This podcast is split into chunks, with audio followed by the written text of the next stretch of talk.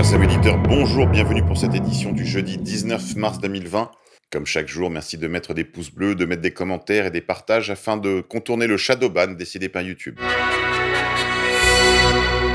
Coronavirus, la France va entrer prochainement en état d'urgence sanitaire.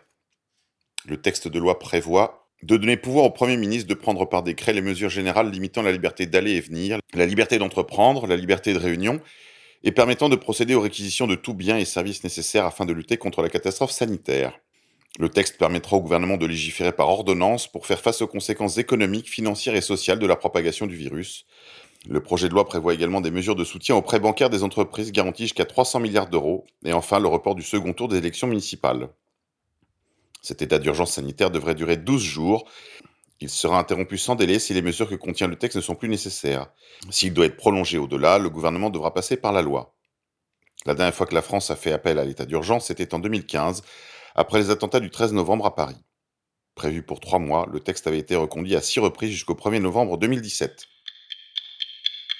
Coronavirus toujours. Au marché de Barbès, à Paris, une distance sociale difficile à faire respecter. Au marché parisien, moins grouillant qu'à l'accoutumée cependant, les policiers peinaient à faire respecter la distance sociale pour freiner le coronavirus. Plusieurs dizaines de policiers et d'agents de la mairie de Paris filtraient mercredi les entrées et multipliaient les patrouilles dans l'allée du marché pour dresser des PV de 135 € aux personnes dépourvues d'attestation sur l'honneur justifiant leur déplacement. En revanche, faire strictement respecter la distance sociale d'1 mètre, comme le recommandent les autorités sanitaires, relevait de la mission impossible sur ce marché historique de Paris créé en 1922, véritable institution de ce quartier populaire et immigré. Les policiers locaux ont fait savoir leur opposition au maintien des marchés parisiens où la promiscuité expose selon eux trop fortement les agents, dont plusieurs portaient des masques, ainsi que les chalands qui, pour la majorité, manipulent les produits sans gants de protection. La mairie de Paris, pour l'heure, ne prévoit pas de fermer les marchés de la capitale, mais n'a autorisé que les étals de denrées alimentaires, en application des mesures de confinement en vigueur depuis mardi midi. De même à Barbès, à Châteaurouge, à La Chapelle, tous ces quartiers se fichent parfaitement des règles de confinement. Alors que ces mesures drastiques sont entrées en vigueur mardi à midi, l'insouciance et l'incivilité persistent dans le 18e arrondissement de Paris. Les policiers dépêchés sur place sont excédés. Des files d'attente compactes et interminables, des mères de famille traînant leurs chariots à travers une foule dense, des étals alimentaires encore bien fournis. À Châteaurouge, les riverains semblent avoir une définition du confinement peu éloignée des jours de grande affluence. Parmi les rues jonchées de détritus piétinées par les passants, des policiers venus tenter de faire respecter un confinement qui ne dit pas son nom. Les incidents se multiplient en marge du confinement. Les prisons sont au bord de l'explosion, les masques chirurgicaux sont volés dans les hôpitaux, des échauffourées éclatent devant des magasins, des personnes s'indignent du contrôle policier, partout la tension monte.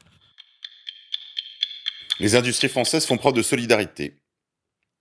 Si le groupe Pernod Ricard a déjà donné des dizaines de milliers de litres d'alcool en vue de la production de solutions hydroalcooliques, d'autres industriels français se distinguent dans leurs gestes de solidarité. Ainsi, à Beauvais, Givenchy fabrique du gel hydroalcoolique pour les hôpitaux de Paris. En temps normal, l'usine Givenchy, du groupe LVMH, produit des parfums de luxe, mais depuis dimanche, Beauvais fait partie des 3 sites français choisis par le groupe pour fabriquer en grande quantité du gel hydroalcoolique. Ces gels seront livrés gracieusement aux autorités sanitaires françaises, prioritairement aux 39 hôpitaux de l'assistance publique hôpitaux de Paris. Cette initiative durera le temps nécessaire, indique le groupe. LVMH annonce que 12 tonnes seront fabriquées dès la première semaine et davantage par la suite. Coronavirus encore, Élysée. Le coronavirus met le palais sous cloche, mais Macron veut rester mobile. L'Élysée ne voit plus entrer que les seuls conseillers indispensables au président. Cependant, Emmanuel Macron refuse de rester cloîtré et s'est rendu mercredi avec une délégation très restreinte et sans presse dans un hôpital où sont soignés des malades du coronavirus.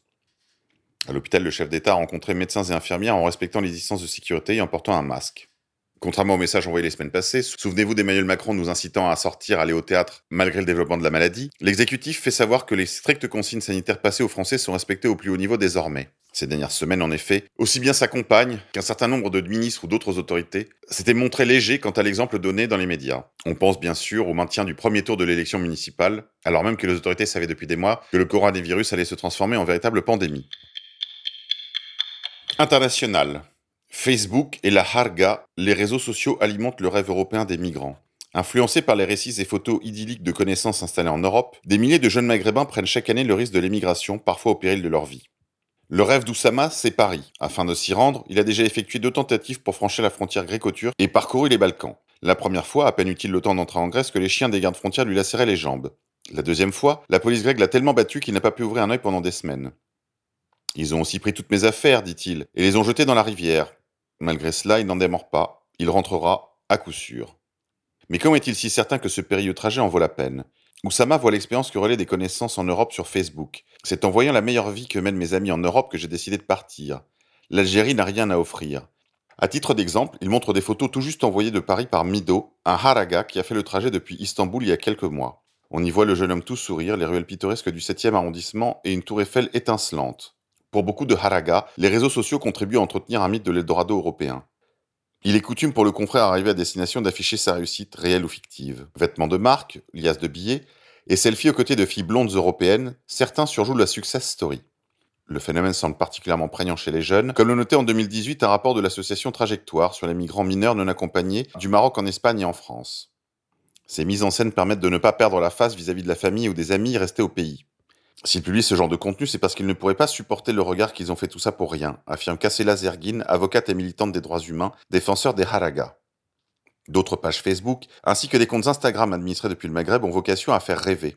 Aux photos de trajectoires migratoires en bateau ou à pied se mêlent les clichés d'une Europe idyllique, des haragas posant dans les quartiers les plus cossus de Paris, de Milan et de Londres, aux côtés de blondes sulfureuses. Cela relève de l'imaginaire migratoire et n'est en rien exclusif aux réseaux sociaux, prévient Farida Souya, chercheuse à l'université d'Aix-en-Provence et experte de la harga, ou migration clandestine du Maghreb vers l'Europe. Au-delà de relater une représentation fantasmée du vieux continent, les réseaux sociaux permettent également d'organiser la trajectoire migratoire. C'est souvent sur Facebook ou Instagram que les passeurs proposent leurs services. Et c'est sur ces mêmes pages qui idéalisent l'Europe qu'on partage ses expériences entre haraga, qu'on échange des tuyaux pour éviter les gardes-côtes et pour mener à bien son trajet. Résistance. Chers amis auditeurs, en ces temps de confinement, pour garder le contact avec vous, j'ai décidé de rejoindre le réseau social Twitter. Vous pouvez me retrouver sur le compte @monsieurkoff. Merci de m'ajouter, de partager mon premier tweet. Salut les tweetos, je vous dis à demain.